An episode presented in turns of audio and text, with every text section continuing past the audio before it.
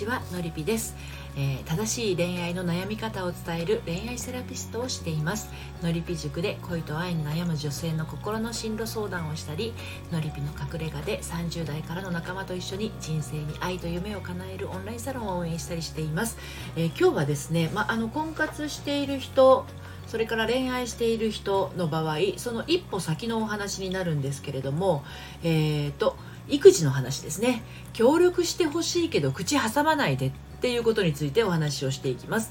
あのねこれあの今まだ結婚してない子供がいない方にとっては何のこっちゃかもしれないんですけれどこれあの結婚して子供がいる人にとってはうんそうそうそうっていうなるテーマでもあるんですよ。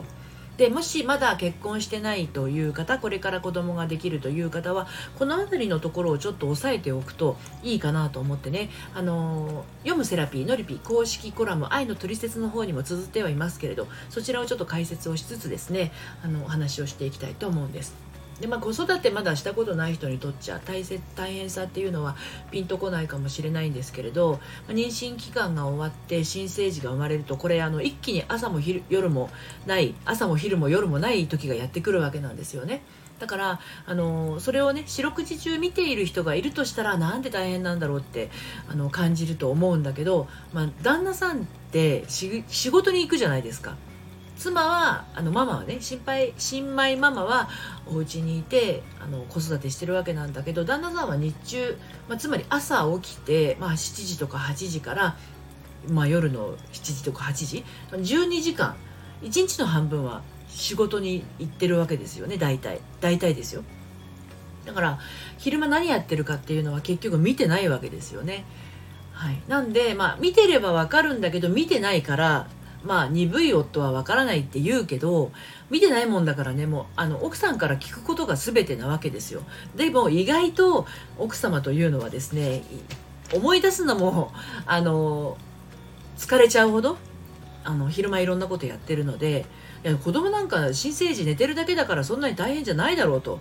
言うかもしれないけどもう本当にね寝たかと思ったら起きるしあの起きたかと思ったらおむつだのミルクだのってねなりますしでまた寝たと思ったら洗濯物がどうでとかあの夕飯がどうでとかなるわけですよ。でこれが、まあ、新生児寝たままってのは3ヶ月ぐらいじゃないの。その後は起きてる時間も増えてくるし起きてる時間が増えるだけじゃなくて動く時間も増えてくるわけですよ。つかまり立ちになったりとかねよちよち歩きになったりしたらねもうあっちこっち行っちゃいますしね。うちちの娘もなんだっけ？あの歩行器。歩行器に乗ってガラガラガラガラリビングから玄関から動き回ってて玄関の方でガッシャーンって音がしたと思ったらあの玄関からあのなんだ？えっと靴が並んでいる？ところに落ちてたりとかもありましたよ。怪我してなかったから良かったですけど、まあ、何しろ目が離せない時期がやってきて本当に幼稚園なり小学校なりになって初めてあのお母さんで自分の時間がまとまってできる。それでも子供帰ってくるの早いからまあまあしばらくはバタバタなわけなんですよね。でそんな時にやっぱりこう旦那さんの協力っていうのは非常に大きい、あの力強い頼もしいものになるんだけれどもこれがですね 協力はしてほしいけど口挟まないでって思う方がこれまた多くって。でなんでかっていうとねあの旦那さんがねあのいろいろ言うからなんですよね。で結局あの前にもなんか別の配信でお話ししたかと思うんですけど男の人って基本役に立ちたいわけですよ。彼女だったりあの奥さんだったりあの愛する人の役に立ちたいっていう気質があるわけですよねもともと。だからあの大変そうなのは見ててなんとなくわかる。まあ確かに平日とかはね、自分が仕事に行ってる時は見られないけれど自分が休みで家にいたらなんでこんなにバタバタバタバタ動いてるんだろうなっていうぐらいさっき座ってたかと思ったらもう動いてるっていうのを見てるわけですよね。だからなんか手伝ってあげたいなと思って目で追ってるんだけどなんか話しかけていいのかどうかわからない雰囲気だしを醸し出しているしと言ってなんか察しろよ的な、あのー、オーラも感じる。そういったこうなんだろう無意識のチクチクしたものもなんか感じるということで、まあ、ちょっとこうやっぱりなんか手伝った方がいいのかなって思ったりするんだけど口をついて出る言葉が解決策なんですよこれが。ね。あのそれがね奥さんにとっては解決策こうすればいいんじゃないっていう言葉だったりとかあのそのやり方でちょっと効率が悪いんだよとか、えーと、何のためにしてるのそれみたいなことを言われるとなんかこう自分が否定されたような気になったりとかなんかこう反論されたような気分になっちゃったりとかして気分が悪くなるんですよね。うん、だったら口を挟まないでっていうのはそういうところから来るわけなんですよ。なんであの本音としてはね奥さんの本音としては別にねそんなねあのしょっちゅうしょっちゅうこう気づいてあのなんだろうな解決策を言ってくれなくてもいいんですよ。で本当の本当のところは別におむつ替えてもらうのとかあのミルクあげるのとかをやってほしいっていうわけではないんですよ。うん。まあ1回ぐらいねちょっと私がおトイレに行く間だけ見ててとかねお風呂入ってるお風呂だけはゆっくり入りたいからその間だけ見ててというのは確かにあるとは思うんだけどそうじゃない。自分のあの子育てしていることを全部旦那さんにやってほしいってそういうわけじゃないんですよ。やってくれなくていいんですよ。何がしてほしいかって言ったらね言葉かけが欲しいんですよ。ねぎらいのあのなんていうのかな一言が欲しいっていう感じ。うん。いやなんか見てると本当に大変なんだねとかあこんなの毎日やってるんだお疲れ様だねとか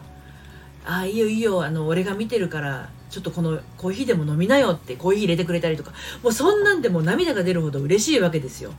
それが旦那さんがこうすればいいんじゃねとか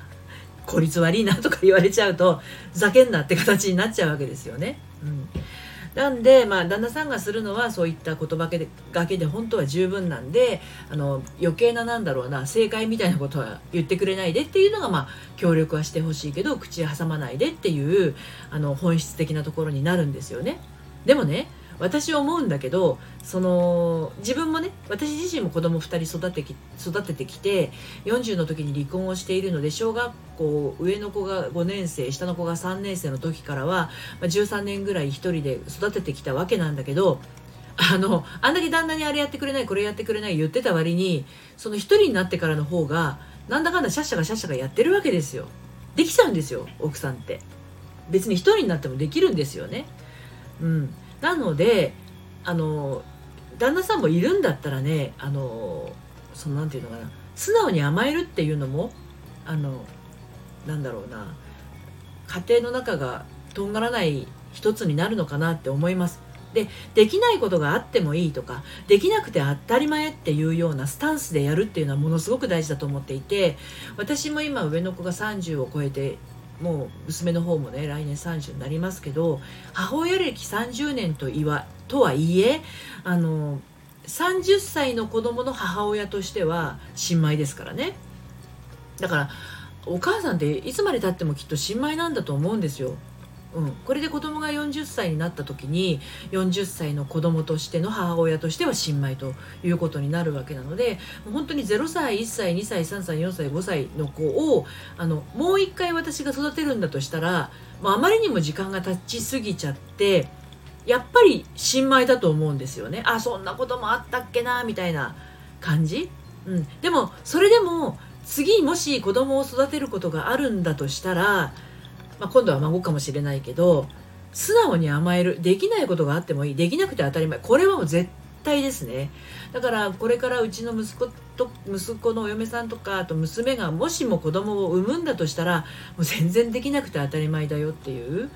うん、とりあえず子供が生きてれば OK なんじゃないっていう感じぐらいの緩さでいいと思うし、え、ー、と息子に息子とあと息子息子だ息子じゃなくて娘の旦那さんにはあの何もできなくてもいいからもう本当によく頑張ってるねっていうあのいつもありがとねってそういう気持ちだけは言葉であの表す表してあげてねってそれが一番の励みになるよっていうのは伝えようと思ってます。ということであの協力してほしいけど口挟まないでの本質がそういったことになるので、まあ、これちょっと奥さん向けっていうより旦那さんに聞いてほしいあの話になるのかなっていう感じになっちゃいましたけどね。はい、ということで最後まで聞いていただいてありがとうございました。えっ、ー、とオンラインサロンの方ではこういった子育て中の方もいらっしゃいますしあとあのー読むセラピーのね公式コラムの方でもこのことについては詳しく綴っていますのでご興味ありましたら説明欄のところからあの読んでみてください。それではまたさようなら。